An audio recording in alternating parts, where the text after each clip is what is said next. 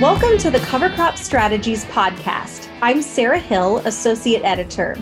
Today, I'd like to introduce Justin McMechan, an assistant professor for crop protection and cropping systems with the University of Nebraska Extension.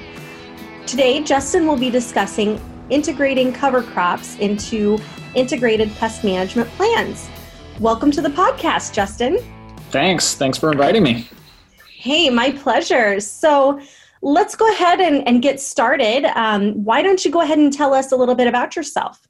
Yeah, so I'm a crop protection and cropping systems specialist. I'm located at the Eastern Nebraska Research and Extension Center with, of course, the University of Nebraska. About half of my lab's work focuses on cover crops. We focus on the insect or, in a larger context, the arthropod interactions in, in those cover crops, which I guess we'll get into, but uh, typically don't get a lot of calls unless growers have problems. But more we research about cover crops, the more good things we're finding. Fantastic. So let's kind of start with the basics here. Not all growers might be familiar with or, or utilize an integrated pest management plan. So tell us a little bit about what an IPM is and what it should entail. Yeah, IPM plans are really a combination of tactics or methods, which I'll discuss briefly here in a second, that uh, they use together in combination uh, rather than separately. And that is uh, a method that allows for long term sustainable practice that's both safe for the environment and uh, economical for their operation.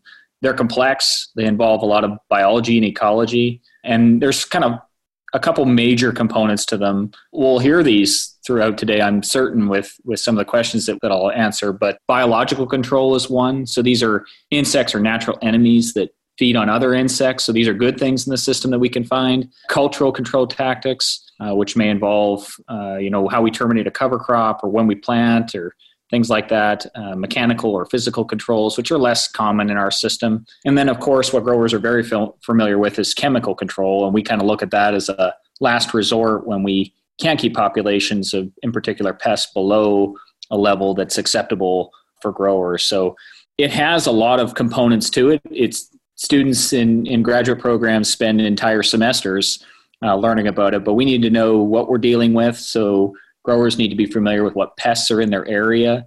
Uh, they need to know how to look for them and determine if they're a problem. Uh, they also need to know what to do when they find them, and that's where I come in. A lot of cases, is trying to figure out what to do when we have something that's causing problems. And then once they know that, they want to look to next year and say, what could I have done differently to avoid this? Uh, and if I can't, then all those tactics I mentioned, kind of employing those. And then after those tactics are applied, kind of going back and saying, well, did that work? If it did, that's great. If it didn't, why not? What what might we need to change? So you kind of get an idea that this is continuous and never ending in terms of revisiting this. And and I mention this like it's focused on entomology or insects, but it applies to plant pathology and diseases as well as weeds and other other things in our system. So, from your answer, I'm gathering that an IPM plan should be something that growers revisit maybe on an annual basis. Is that accurate? That's pretty safe. I think uh, for growers, you know, as they go through the course of the season, you know, depending if they have a crop consultant or scout their fields themselves, they want to be taking notes. You know, I uh, obviously we take pesticide records when we apply those, uh, but maybe you know when they terminated something, if they noticed pest pressure, what the kind of pressure was like, did they apply any tactics, uh, and and kind of that follow up to say, did this work or did it not work? Uh, I think at the end of the year or once a year, sitting down and going, okay, what might I want to change is is good as an overview. But regularly through the year, kind of saying, you know, how well do these things work? Okay, so let's get down to the nitty gritty then. What would be some examples of utilizing cover crops into an IPM? Yeah, well, and this gets into literally research that's happening today in, in many states that I'm involved in, as well as here in Nebraska, is understanding the role of cover crops. So, do they pose an increased risk or potential benefit from insects in the system, more largely arthropods in the system? And and that defines their their value or potential risk as part of an IPM plan. And so we're trying to assist growers in understanding maybe when to terminate a cover crop, and that's a a dicey topic because there are obvious agronomic reasons to keep that cover crop in as long as possible. You know, they may want to look at what cash crop they follow with or what cover crop they grow. And so those components as part of an IPM practice are, are still largely unknown. We, we've got a lot of research out there, and I've got students like Gabby Carmona, she's a PhD student in my lab, has just done a systematic review of what is available for research in the US, and, and we're finding probably more holes than, than answers. A lot of good research has been done, it's just in different parts of the country. Sure. So, in your experience, what are some of those common pests that cover crops have proven to be effective against? So there are a couple different studies that have been done. One in South Dakota, uh, looking at slender wheatgrass and uh, rootworms in the system, and and they documented a decrease in rootworm pressure. Now we don't typically grow slender wheatgrass here in Nebraska, and so one would wonder if that would translate to things like a rye cover crop, which is or cereal rye, which is quite common. We're finding in in uh, cover crop production, or wheat as a cover crop. Other places they've documented decreases in pest pressure from the presence of of having beneficial insects in the system, mostly indirectly. And so they're often difficult just in a normal system to attract a given pest to study it. And so understanding the role of cover crops just adds to that degree of complexity. But there's a few studies out there who have, that have indicated indirectly at least some drops in insect pressure. Okay. So you kind of mentioned different cover crop species being grown based on geography and, and that type of thing. When you're looking at making a recommendation for an IPM and, and using cover crop species as part of that plan, would a recommendation for a grower in Nebraska look different for, say, a grower in Michigan or Ohio versus even California and crops grown in that part of the world? Yeah, so I'm I'm on a couple multi-state related research projects. Some of them span uh, quite a large part of the U.S. And what we immediately find in those conversations is how different the season is uh, say for us here in Nebraska versus Florida, just on the timing of planting and how long those cover crops might exist, um, drastically changes the conversation in terms of what is maybe most advantageous for this system or for the, you know for theirs just here in nebraska just to you know not to hammer on the complexity of, of the situation but cereal rye is quite common if i plant cereal rye in in september now versus October or November, I will get a, a, different amount, drastically potentially different amount of biomass in the spring uh, mm-hmm. when I go to terminate that cover crop. And we're finding in our own research that biomass may dictate what insects are present in that system. So not even necessarily looking across cover crop species, but just even just within one species, uh, the amount of complexity that exists in terms of its interaction with arthropods is is pretty uh, heavy for my colleagues in, in neighboring states, Iowa's done a lot. We have some studies going with Minnesota and Wisconsin. Lots of us are growing cereal rye because it's the most abundant cover crop being used. And there's historical yeah. research being done on crimson clover and other cover crops that, you know, present different parts of those systems. But, you know, there's just so much research to be done. We're focusing probably on what are the most abundantly used ones to determine whether or not there's risk associated with those or, or benefits that growers might want to consider. So, when we're talking about controlling pests, are you referring to pests that are above ground, or are there also benefits that can be gained below the soil or in the soil for some of those more soil borne pests and issues that can come up? Yeah, so uh, most of the literature out there is for above ground pests, and this would be like black cutworm, which for growers in Nebraska or Iowa, this insect doesn't overwinter here. It flies up every spring, and it's it's attracted to dense vegetation. So you can imagine our cover crops being present in the spring prior to planting, and they might be attracted to that dense vegetation. True armyworm's another one. You know, those those insects are monitored for. So this goes back to IPM. You know, first identifying a pest, determining if it's present, uh, we monitor for those coming into the state. And so growers know, and there is uh, ways to manage those pests in terms of maybe the timing of terminating those cover crops relative to planting the next cash crop. But then, you know, that's that's the above ground, and that's a very brief in the above ground. We have others, new ones that showed up. But below ground, we have things like seed corn maggot, which mm-hmm. you know it's implies by its name that it attacks corn, but it'll attack soybeans as well. It's uh, attracted by decomposing tissue. And so, if we were to turn in our cover crops, now this goes back to another management practice. Most growers terminate with a herbicide. Uh, but if we were to incorporate that residue via tillage, that insect would be attracted to lay eggs into that decaying tissue. And as a result, it could attack their cash crop when they plant. We can also monitor for it with uh, degree day related formulations. So that's kind of some brief examples of some insects that um, a lot of what we relate to risk in the system is based on its biology or ecology. So is this insect naturally attracted to vegetation that we present in the spring, which which could potentially be our cover crops? On the flip side of that, if I turn that over and say beneficial insects, um, same rules apply. They are uh, often attracted to areas that you know increase their ability to hunt in the case of spiders or these black beetles we, we call them carabid beetles but uh, they they feed near the soil surface. We pick a lot of them up in these little holes we put in the ground called pitfall traps which essentially these insects scurrying across the soil surface end up falling into this and has antifreeze in it. We can count them later. But they're in there because like our rye for instance has a lot of aphids on it that are not not a pest uh, to our next cash crop if it's corn or soybeans, that's for sure. Um, but they're a food source for the, all those those uh, beneficial insects.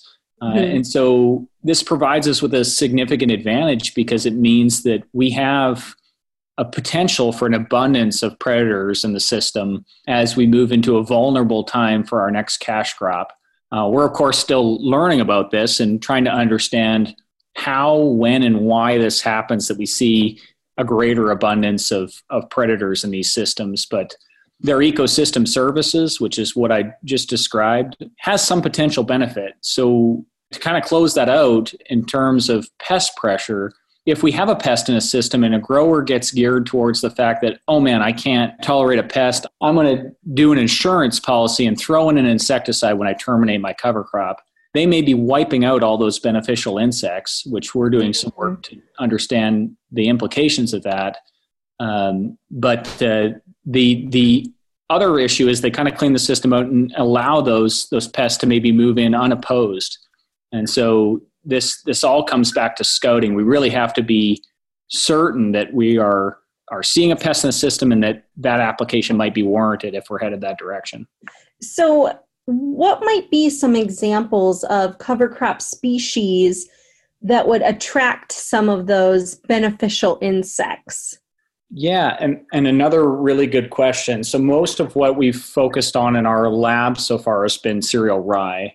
Uh, it's obviously not a flowering plant like when we think of our broadleafs like clovers.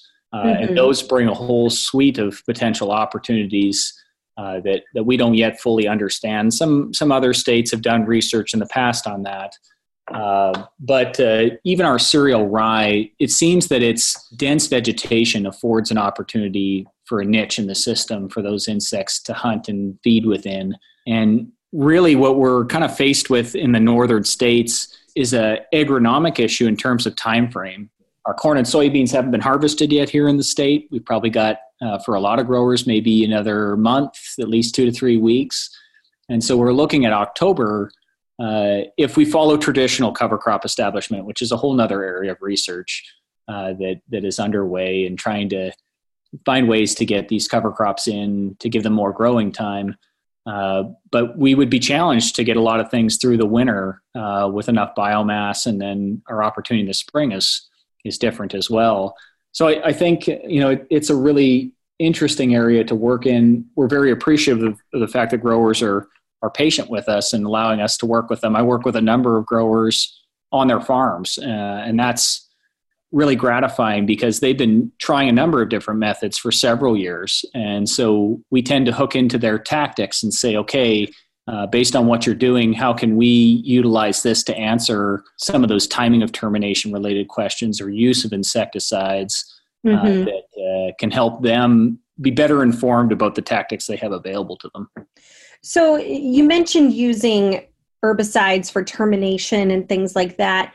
Let's talk about what might be some of the benefits of using cover crops to maybe control some of those pests or even deterring those pests, but using those cover crops compared to using a pesticide to get rid of those pests? Yeah, our, our pesticides, most of them, uh, a, a, large majority of them are, are very broad spectrum. So uh, they have a lot of things on the label that, that can kill them. And as we found in our, our own research with, with cover crops, is that those applications take out a lot of things that we take for granted because we, we often don't recognize their value in the system. Uh, but, but a lot of spiders and carabid beetles and other things that can be present that feed on uh, some of our early colonizers or pests that may show up in a system, just like black cutworm that I mentioned earlier, or common stalk borers, another one that can move into these systems. And so those acute practices like that they cost money to apply, generally wipe out the system, and then they leave the system blank for something new to come in. Um, example this year is spider mites in our state. Uh, and so growers have been applying to control insect pests in the system. And uh, as a result, uh, we've had a flare up of spider mites in different parts of the state. So we do need insecticides on occasion. They are of value, but it really depends on on the scenario we're faced with. So cover crops are very much aligning themselves with proper management, I think, under an area of potential preventative uh, management by uh, increasing the ecosystem services they serve and reducing potential pest pressure. And, and there's probably a host of certain weed scientists that could talk about the reductions in weed pressure, you know, and alternative strategies that are that are greatly needed for that discipline as well as I know plant pathology has its own gears of research turning, understanding its its value or risk. Okay. We've talked a lot about corn and soybeans, and since they're the, the two primary cash crops that a lot of growers are are looking at, what should be some of those cover crop species that just naturally should float themselves to the top when growers are thinking about uh, which species to plant, and also controlling pests in corn and soybeans. I know you've mentioned cereal rye, but I wasn't sure if there were others. Yeah, when I was asked early on when I started doing research in this area, you know, what poses the potential greatest risk? And it's when we run from a grass cover crop like cereal rye into corn, or if we used a broadleaf and, and fall with soybeans. So if growers are thinking of ways to mitigate some potential pest carryover. Uh, you know, anytime we go from two closely related organisms, meaning cereal rye to corn, we increase the likelihood for risk. I know a lot of things being tried in the states by by growers this at this very moment. I would guess uh, that uh, are utilizing a broad range of, of of cover crops from clovers to vetch um, and those areas are certainly worth exploring at some point. It's the the, the depth and level of, of information needed uh, has limited us really to, to a lot of work on cereal rye. We've done some some work adding in oats, uh, which if somebody from Nebraska or north of here were listening would say, well, oats terminates during the winter, so you wouldn't have any present in the spring. But uh, a whole nother part of this is forage and forage management and quality of that uh, potential uh, cover crop. And so incorporating oats into that might add an advantage for its rapid growth in the fall period prior to terminating during the winter and continuing with rye in the spring. Uh, and so the the the number of factors you could multiply out with various cover crop species and mixes. And there are studies that have been done looking at individual species and mixes and depending on the study and its geography, the results are a benefit from the mix of the two species or no benefit relative to either species alone. Um, and so we're, we're finding just here in Nebraska that just studying cereal rye, those benefits or risks vary uh, even year to year.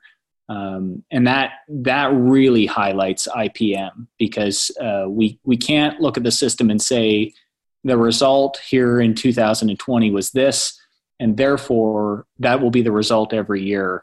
Um, cover crops are add a dynamic to the system. They are vegetation that's present that provides both uh, a benefit or a risk, uh, and and growers just need to be ready to scout that. In particular, in the spring, I think when they're going to terminate to say, well, what's really in my cover crop, and there are lots of mm-hmm. tools and techniques available, like sweep nets, that allow them to to gain a, an understanding of what exactly is in their system.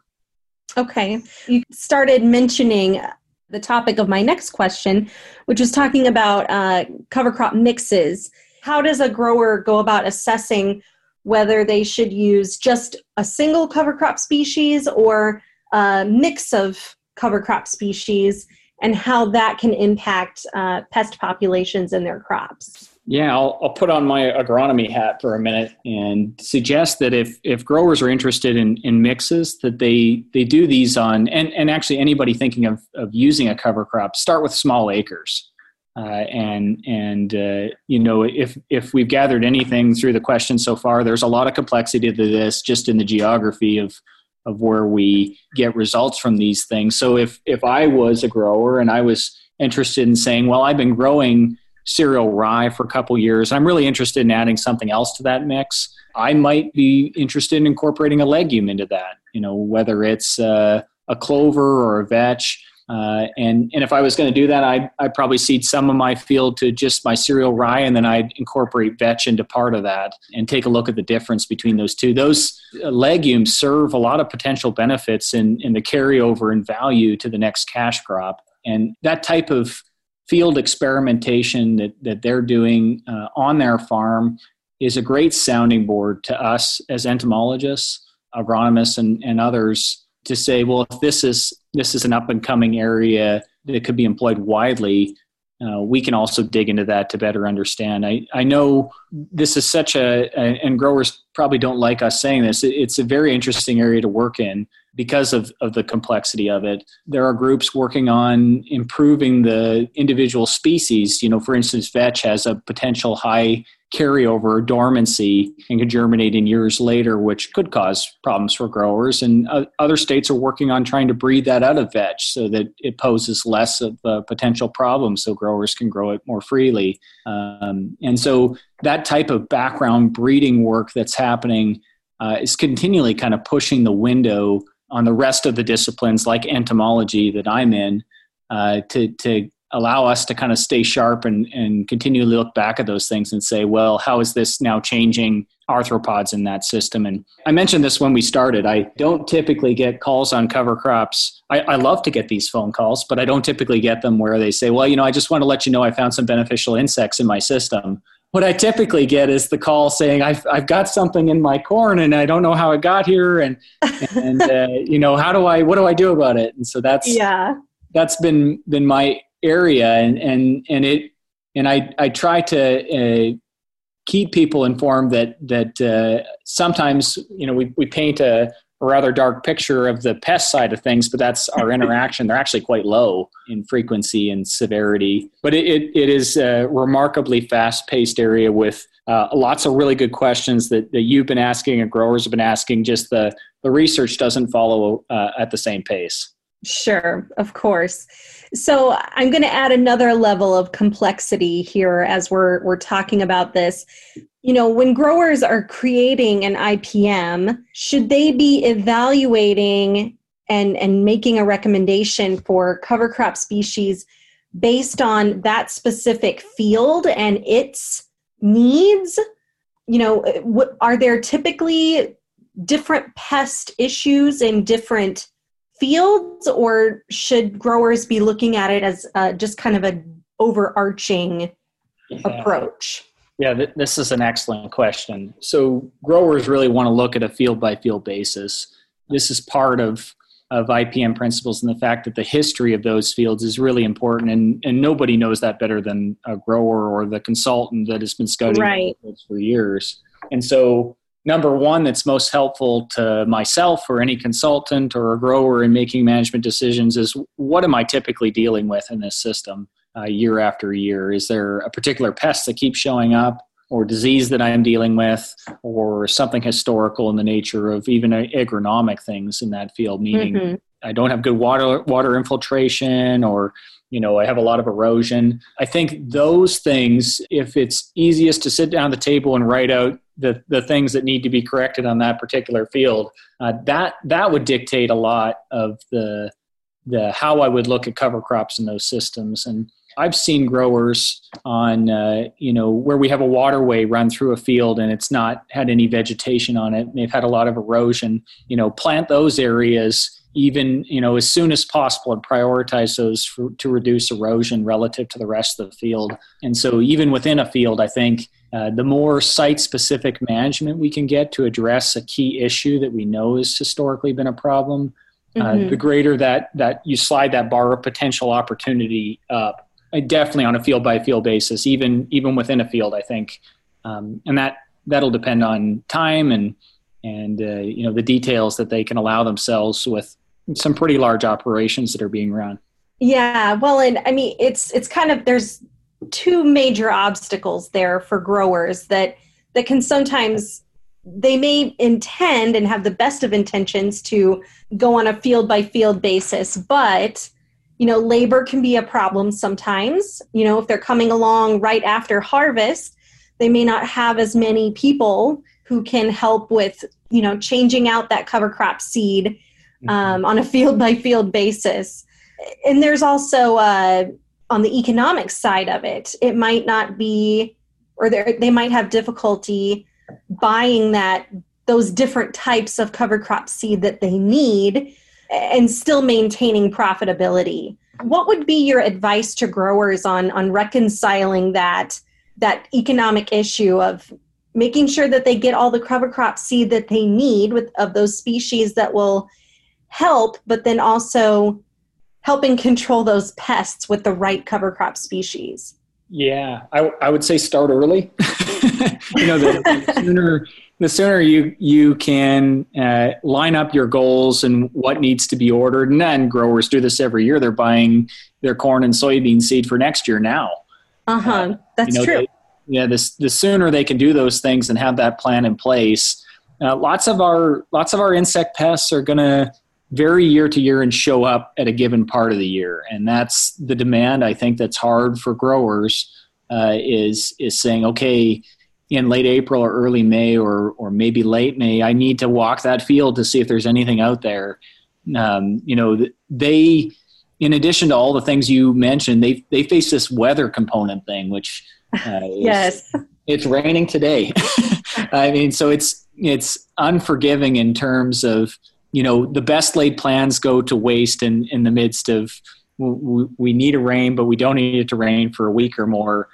This has been uh, a long conversation in nebraska with a lot of really good farmers is uh, you know they they want to do the right thing in terms of uh, maybe following best management practices for timing of termination of a cover crop you know mm-hmm. we we provide them advice it it tends to run counterintuitive to agronomy so they they have to find this this balance between getting enough biomass that they need but avoiding carryover of pest pressures that may or may mm-hmm. not happen uh, but we all say that in the comfort of, of usually a winter meeting and and everybody's uh, comfy and cozy at 72 degrees and indoors and and then spring comes and it's cold wet uh, you know, they have maybe 2,000 acres to cover uh, and uh, all these cover crops to terminate, and they can't get to the field. Uh, and so uh, I, I, think if if they can plan for some of that grace period, you know, in terms of, of the logistics of what they're dealing with, that that can save them a lot of time. And now, if I could briefly mention what happened to us in 2017 uh, with a pest issue, this was really weather related.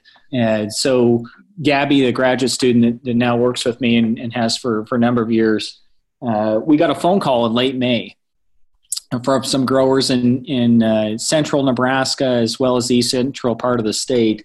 And uh, they were seeing uh, some feeding in their, their corn uh, that had cover crops in it. And uh, they were concerned. They, they thought it was common stalk borer, which is an insect that overwinters in the state and moves off of grasses early in the spring um, and it typically just outgrows the grass and has to find a larger host. And so uh, we got the the customary blurry photo of an insect uh, because they're they're quite small. and uh, it didn't quite look like a common stalk borer. So we drove out to see, and it turns out it was wheat stem maggot, which is a very unusual insect to find in in corn. Period. Uh, huh. Only few documentations in the past, nothing really to indicate why it was happening. But hmm. uh, from the dozen or so fields that we we visited, we we found out it was moving out of our wheat and and rye cover crops uh, because they were dying. The growers were getting those terminated, and as a result, this insect was moving over and into corn. Uh, and so these, oh no, yeah, these these are growers that were that are high proponents of using cover crops, and so we were there to stem the tide of of saying, you know, these cover crops are still a value in the system. What do we do about this erratic pest that may be showing up yeah. in the system? Uh, and so we actually tied it back to timing of termination.